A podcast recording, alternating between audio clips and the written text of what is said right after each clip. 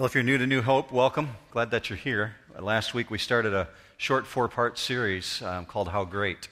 And we did a little tour of the universe, looked at the Milky Way galaxy, and went out and looked at some stars and talked about God's work in our solar system because we wanted to explore how great is our God in order to understand how great the fall that took place. And it's very difficult to get our minds around what creation was like I tried this week to come up with some images that I thought would look like perfection, uh, images that might represent um, what we would think of as paradise. I failed. I couldn't really find any. Because I know that as, as beautiful as we think the Caribbean is, or New Zealand, or can I get a shout for Alaska? Uh, it, it's just no matter how great we think those places are, they fail in comparison to what God's original creation looked like and how perfect it was. So, the best way we can kind of get our minds around this is to look at God's Word and what He recorded in Genesis 2 before we look at Genesis 3. So, if you have your Bibles this morning and you don't mind going to Genesis chapter 3, I'm going to be starting out just one chapter earlier in 2, Genesis 2, and then we'll move forward into chapter 3. But you'll see it up on the screen as well. And also, there's Bibles in the pew racks in front of you. And I haven't said this in a while, but those Bibles that are in the pew racks in front of you are there for a gift for you if you don't own your own copy of God's Word. If you want a, a, free Bible, take one of those with you when you leave today. That's what they're there for, so that you'll have a copy of God's Word in your hand. So let's look first of all at Genesis 2 9, because this kind of gives us an image.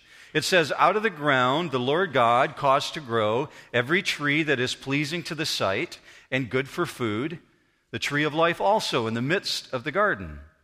So we got lush vegetation, beautiful greenery setting. We understand that. And what we're told next in verse 10 is that there's a gorgeous river that's just pouring through the garden, and it separates into four branches. This is what it looks like. It says in verse 10 Now a river flowed out of Eden to water the garden, and from there it divided and became four rivers.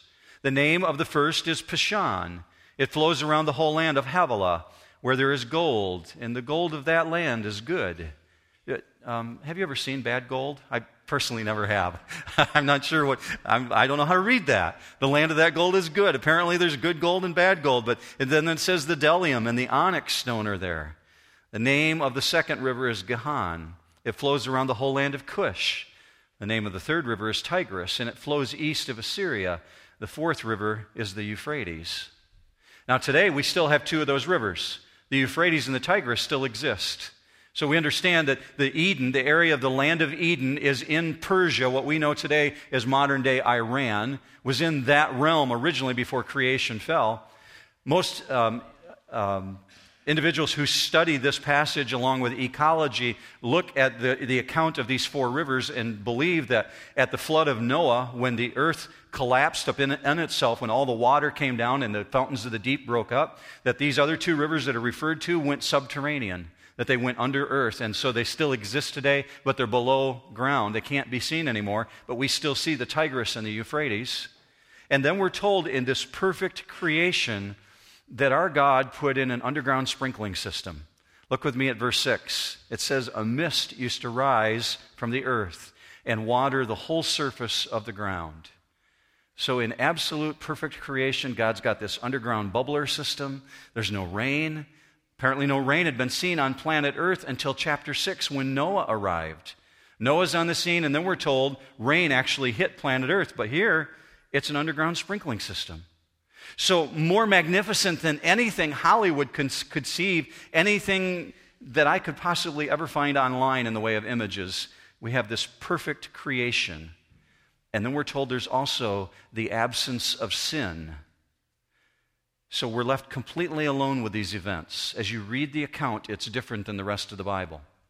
There's no commentary. We're just left to ponder what's unfolding here in front of us. So we've looked at the surroundings, we look at the environment. Now let's consider the individuals that were in that environment. Perfect health. Adam and Eve, freshly created from the hand of God.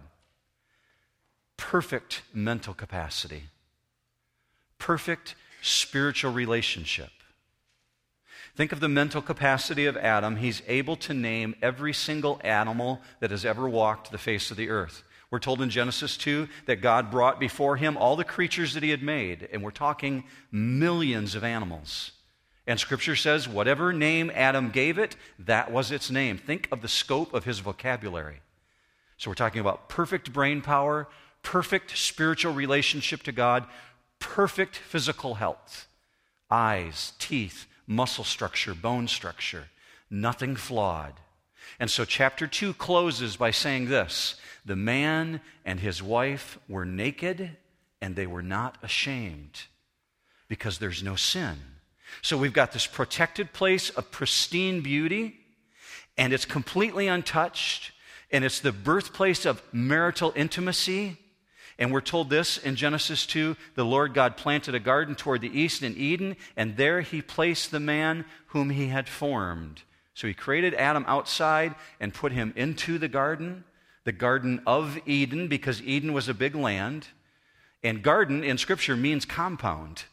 God built this area that was a compound and put his people into it. So Adam and Eve are literally in paradise on earth. Uh, we don't know how much time elapsed from the sixth day of creation to the point when chapter 3 happens, but apparently it's before the birth of children. That's what we're going to enter into in Genesis chapter 3 now, is this period of time in which a force to be reckoned with arrives on the scene. And this force appears in Genesis 3 and stays through the Bible all the way to Revelation chapter 20. And here's who he is. Verse number one it says, Now the serpent was more crafty than any beast of the field which the Lord had made. And he said to the woman, Indeed, has God said, You shall not eat from any tree of the garden? Now, your first reaction when you see that should be, Wait, time out. How did he get there? How does this creature get into the garden, into this place of absolute perfection? Well, here's what we know theologically somewhere, somehow in time, in ages past, before the earth was created, God created an unknown number of perfect, sinless, unfallen spiritual beings known to us as angels. The word literally is messengers. And God tells us that in His Word when He's having a conversation with Job. Job is kind of protesting about some things, and God challenges him. And He says this in Job 38 Where were you when I laid the foundation of the earth? Tell me if you have understanding. In verse 7, he says, When all the morning stars sang together and all the sons of God shouted for joy. See, sons of God is a reference to angels in the Bible. So God's telling us that the angels existed before planet Earth was created. And among them was one known as Lucifer. Lucifer is called the bright and morning star. As a matter of fact, his name in Hebrew is Halel. Lucifer literally means brightness or the bright one because he was so spectacular and beautiful. However, Lucifer rebelled against the rule of God. He has free will. Angels have free will.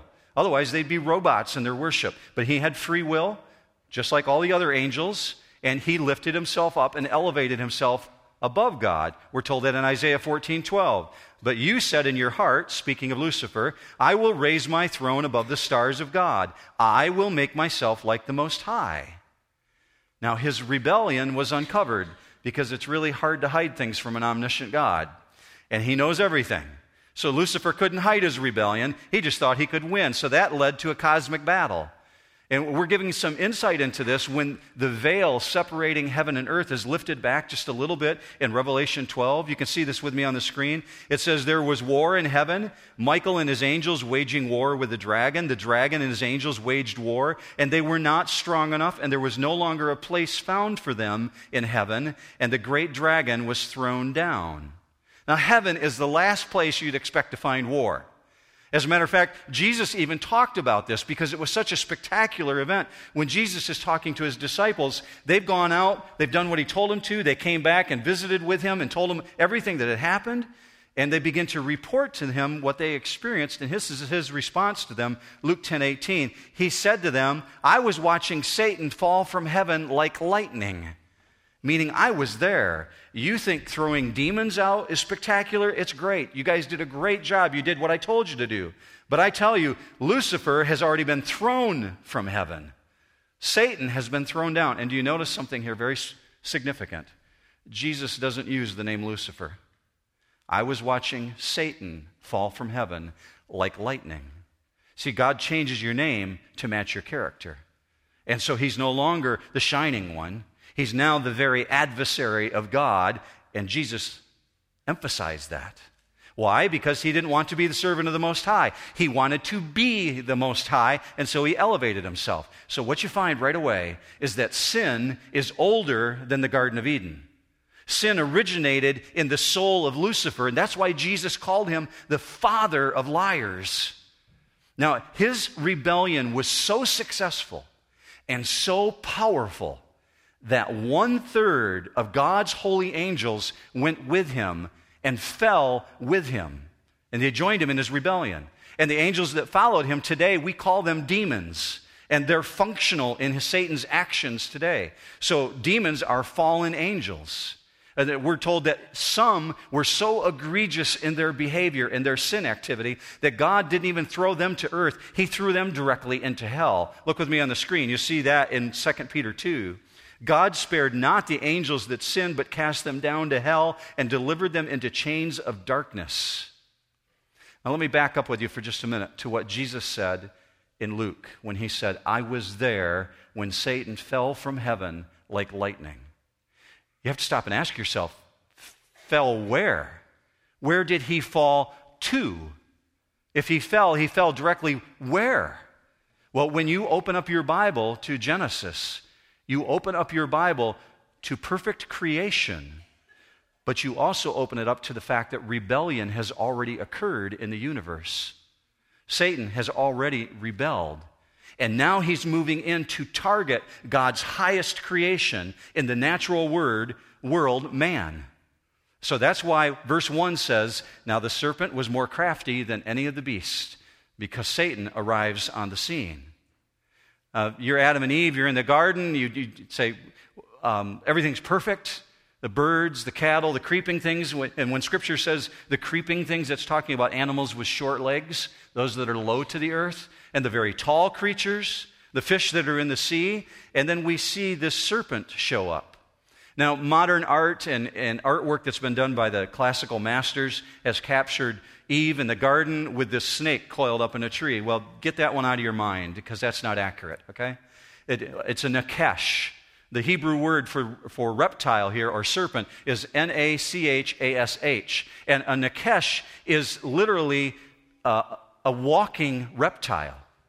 So what we see is something pre fall before the fall of man. And it doesn't appear today on planet Earth in its original form as it did then, because this is something that doesn't look like what we have.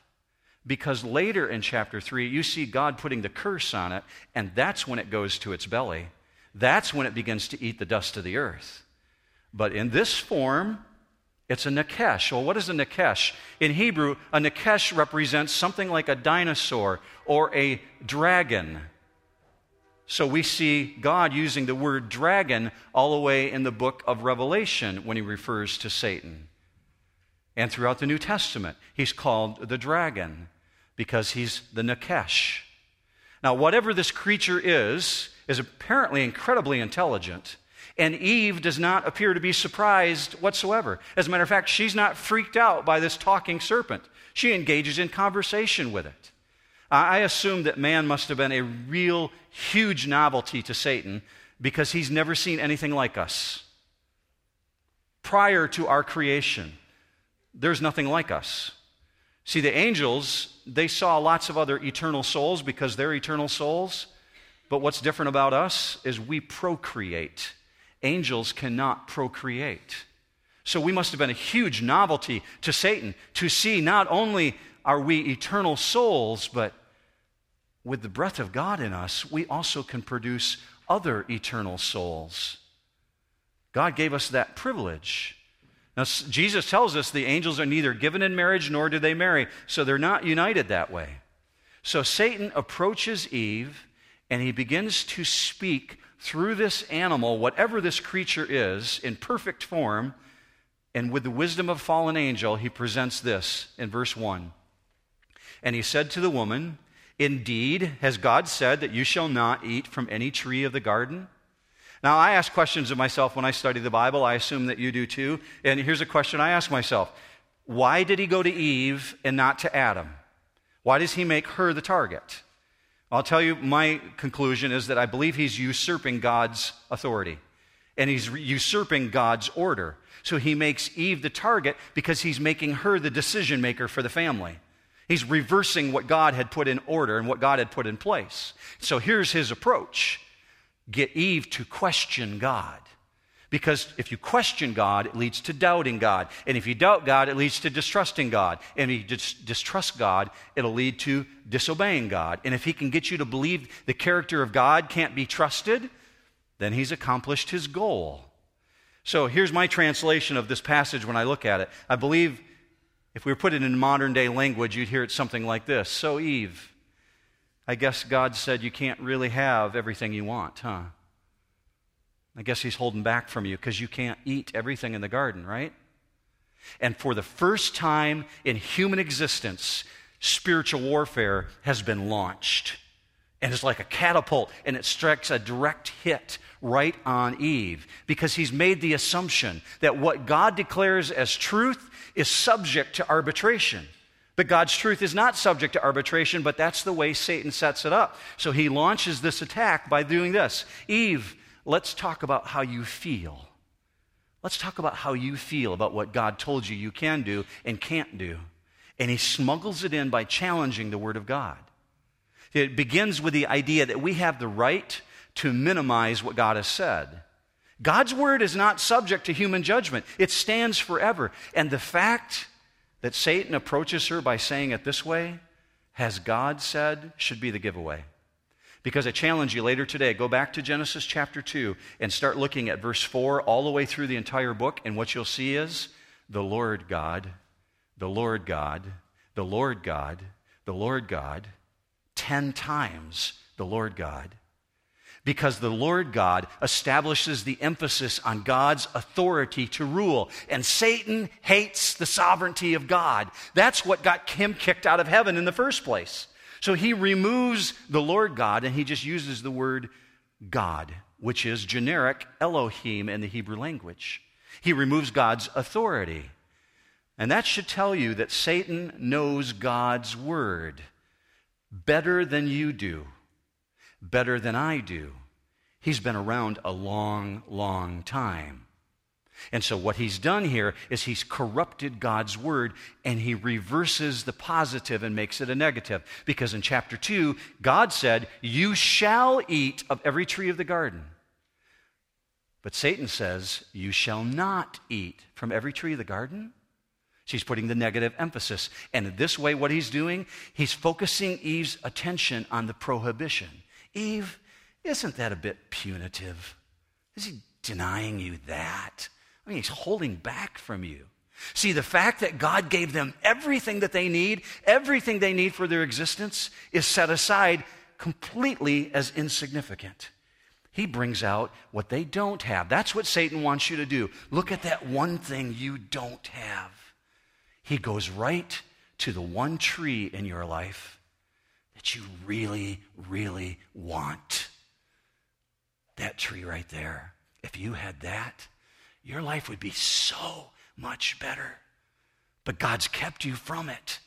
That's what you should have. That one thing that's holding you back. Let's look at her response, verse 2. The woman said to the serpent, From the fruit of the trees of the garden we may eat, but from the fruit of the tree which is in the middle of the garden, God has said, You shall not eat from it or touch it, or you will die. Anybody here happen to notice what words she added on her own? Go ahead. Touch it, yeah. That's not in the original text. That's not what God said in chapter 2. He never said you don't touch it, He just said stay away. It, it's not for your good. And from this moment on, He has her. Because Eve has just entered into a conversation she had no business engaging in in the first place. She's been made holy. She's been equipped with strength. This is a powerful woman, physically and spiritually and mentally. 100% of her brain capacity. She's not an un, unfallen creature at this point, she's unfallen. And even with perfect creation on her side and having walked with God in the garden, she's still susceptible to the attacks of Satan. This is the concept because I've encountered it myself. It doesn't really hurt just to kind of dip my toe in the water and explore this a little bit, does it? When I was first married, I had a conversation with a guy. I'm riding in my car, and actually, he was driving. And as we're going down the street, he sees these beautiful girls walking down the sidewalk. He puts down his window and starts yelling out to them and whistling. And I said, What are you doing? You're a married man. And he said, Oh, come on, lighten up. And he begins to call the girls over to the car. And I said, I mean, seriously, what are you doing? You're flirting with women. You're a married man. Why are you doing this? He said, Lighten up. I can walk through the forest without climbing the trees, right? I said, Where did that come from? Who told you that? You're, you're dabbling in something you dare not dabble in. Would you say that if your wife was in the car? Well, no, of course not, but she's not in the car. Well, why would you do it if she's not in the car? I don't understand. Where are you going with this? See, I can explore this a little bit as the concept. I can dabble my toes in the water and not get stung. So Eve has a conversation she had no business having. She should have never engaged in that. And that's what all sin is. It's this lie that Satan says there's pleasure out there, there, there's satisfaction, there is fulfillment, and God's just trying to restrict you. See, Eve knew God's commands, she understood his word. And Satan hears her response and he pounces. And that's what opens her heart up to be able to have this conversation. He blatantly negates everything that God had given as a penalty. Look at his response. Verse 4 The serpent said to the woman, You surely will not die. He's calling God a liar. We'd say, Liar, Satan, because Jesus said, You're the father of lies. And here's his lie you can sin and get away with it. God said, You will not die, or you will die. Satan says, You will not die. He's calling God a liar. So here's his ultimate deception there will not be any penalty for sin. That's really what it comes down to. And that's what he has deceived the world with around us. Go ahead. There's no penalty. There's no, just God's standards don't apply. Back out of that one. That's not an issue for you. You don't have to worry about it. You surely will not die. That's the ultimate deception. Look at his next step, verse 5. For God knows that in the day you eat from it, your eyes will be opened and you will be like God, knowing good and evil.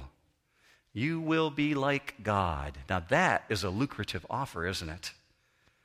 She's an unfallen creature. She's got everything, except she's not God.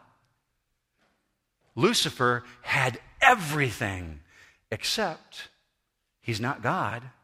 So he's playing the same ploy on her that he himself went for. Now he says God knows good and evil. How does God know evil? How is that possible? God knows evil the way a physician knows cancer. A physician examines a patient and he knows and recognizes the signs of cancer from outside himself. God recognizes sin from outside himself, even though he identifies it and knows what it is. Eve will know evil inside because this cancer called sin is about to rip her apart. She's the one that's going to have it contained within her. And Satan holds out this carrot saying, There's unlimited pleasure for you if you'll just do this one thing. You'll get divinity. So, what, at this point, what you find is he's completed his work. He only has to make the offer and make it seem better than what God has offered and Eve's natural appetite kicks in.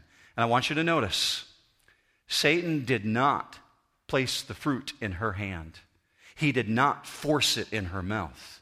All he had to do was put the temptation out there and allow her to take it. You could have a better future if you would just do this. James 1 tells us that once lust is conceived in the mind, it brings forth sin. That's all it takes.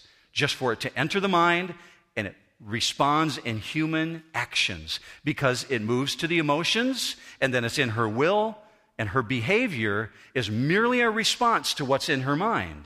And the work of Satan, it's finished. Look what she did. Verse 6. When the woman saw the tree was good for food and that it was a delight to the eyes, and that the tree was desirable to make one wise, she took from its fruit and ate. Question When did the failure occur? Did it occur when she reached out and actually took the fruit?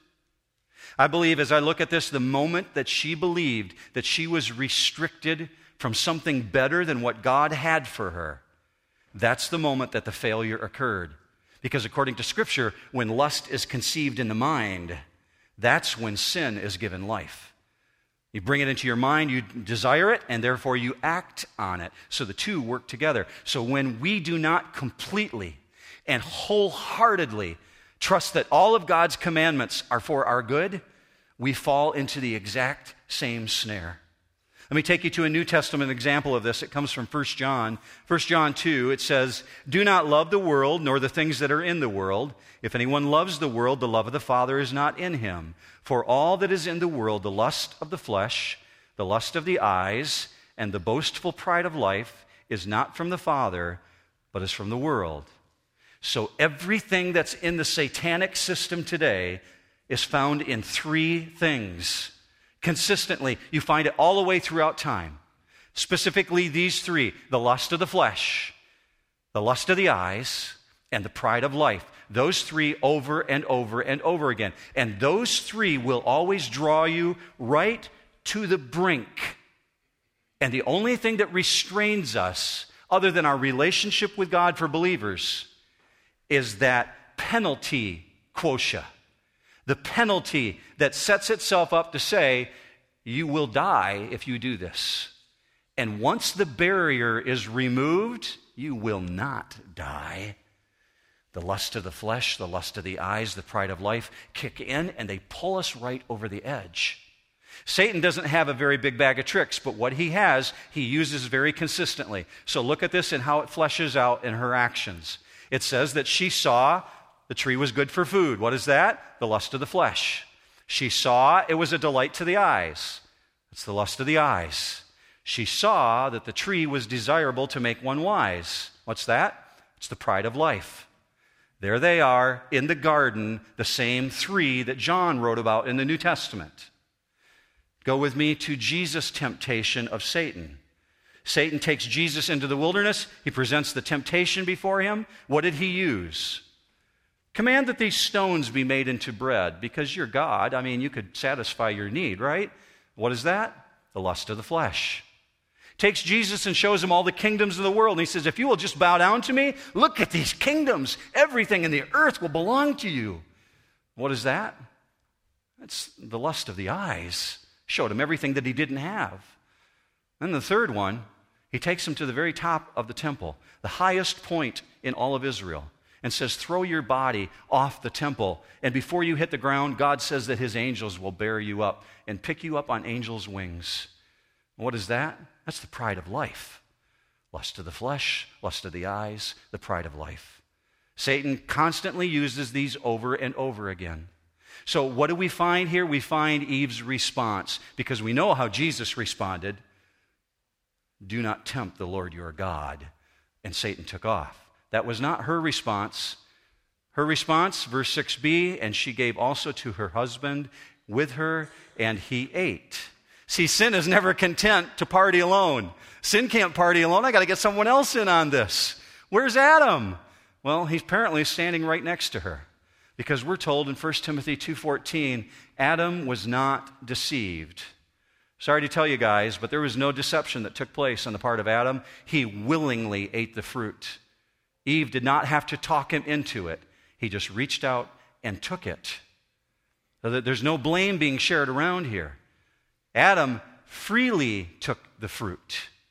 That's why Scripture tells us, as in Adam all die, 1 Corinthians 15 22, and in Romans 5 12, through one man sin entered the world. Because he wasn't deceived, he just jumped in with both feet. So we got the same garden, same spouse, under the same sky, and suddenly, explosively, into what was once a pure world comes perversion and sinful, evil thoughts, and it clings to them, and it's dripping from them. And what do they need to do? Verse 7 The eyes then of both of them were opened, and they knew they were naked, and they sewed fig leaves together and made themselves loin coverings. They felt it so strongly, so exposed, so shameful. They needed to hide themselves because they understood what they had just done, something they had never known before. So polluted, they even attempt to hide from God. And the response of Adam is the exact same response people all over the earth create when they live in sin. They don't want to come out into the light and be seen by God. You see Israel do it in the Old Testament. God shows up in the wilderness, calls upon them. What do they do? They run from him. They don't want to be in his presence. That's what Adam and Eve did. So look with me at verse 8. They heard the sound of the Lord God walking in the garden in the cool of the day, and the man and his wife hid themselves from the presence of the Lord God among the trees of the garden. John MacArthur was examining this passage, and here's a quote I wanted to share with you from his observation.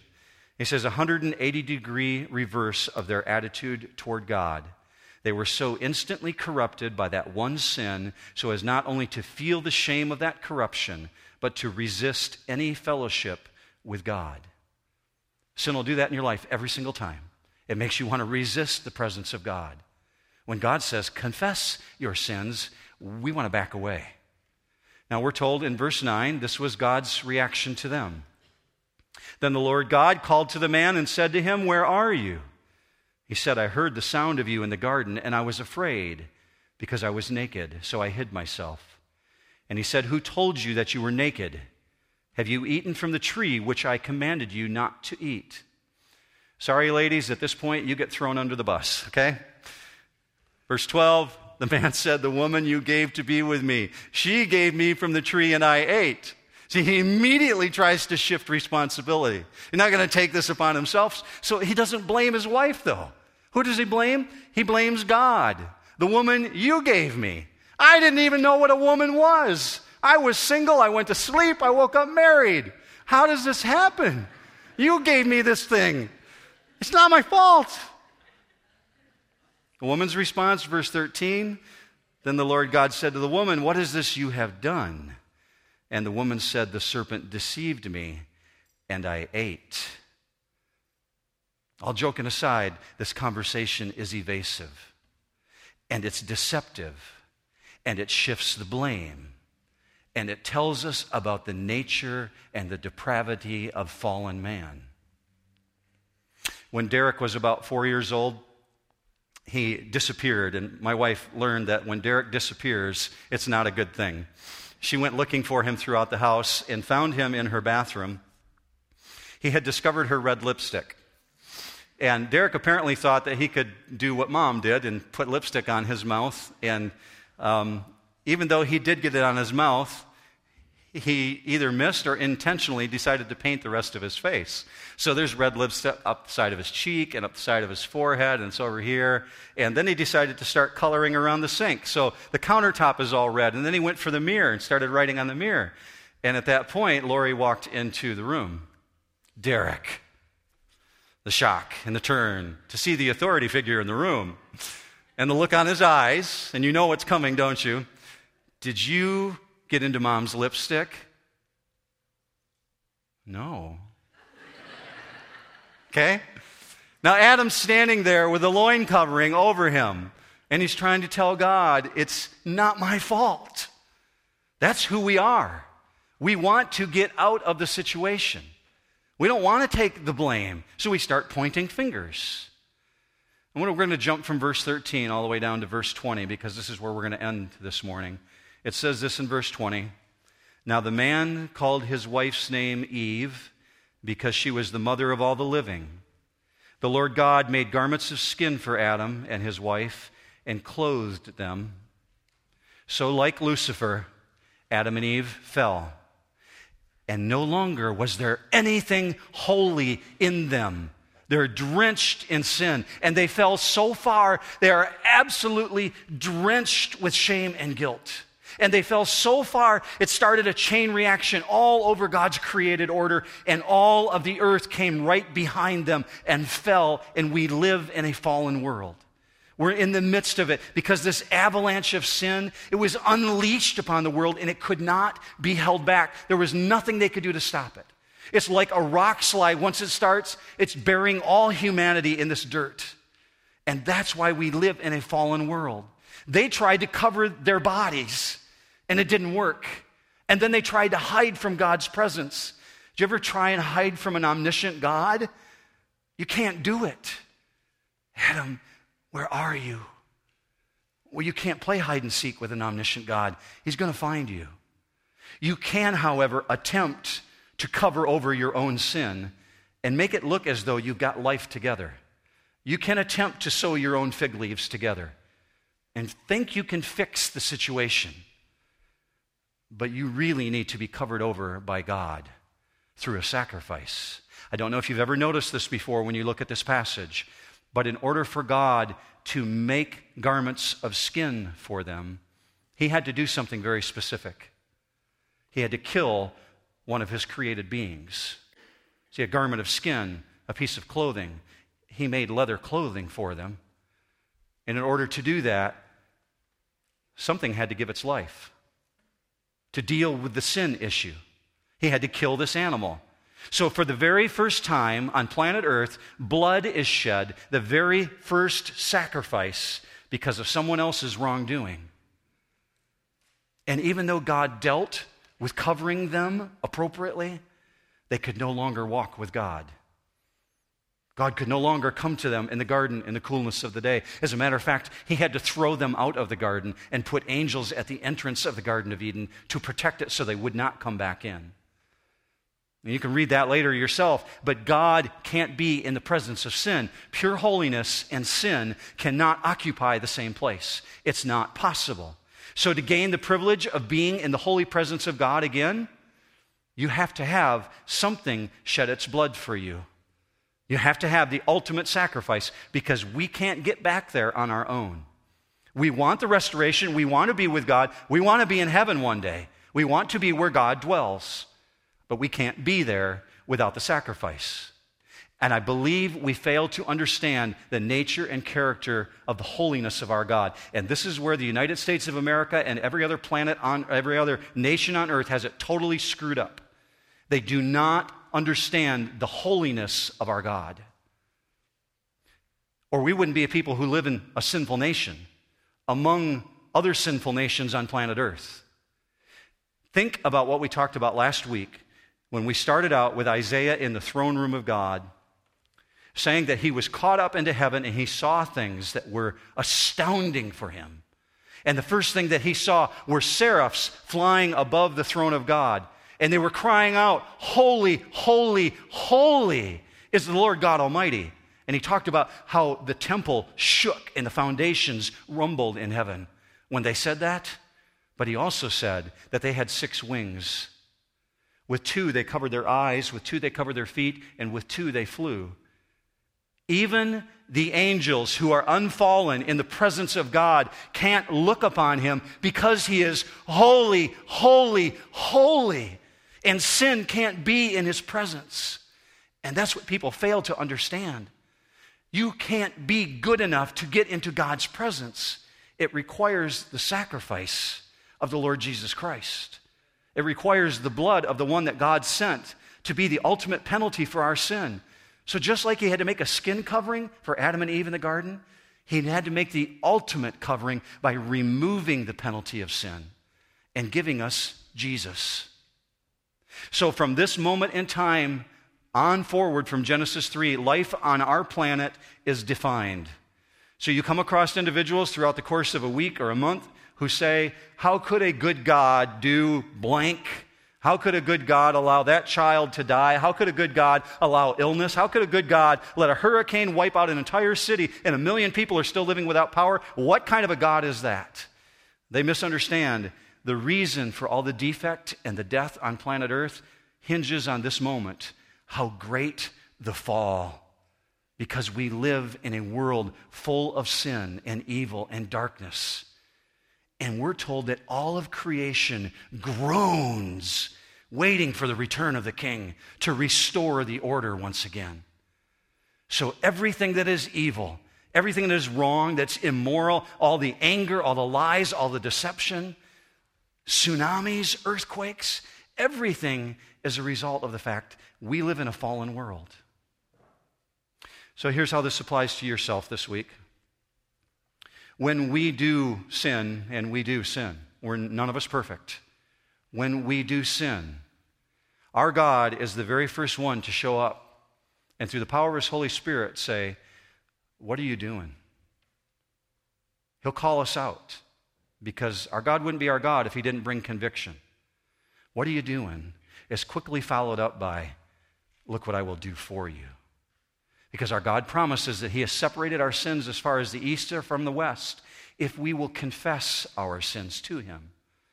He says, If you will confess your sins to Him, He is faithful and just to forgive us our sins and cleanse us from all unrighteousness.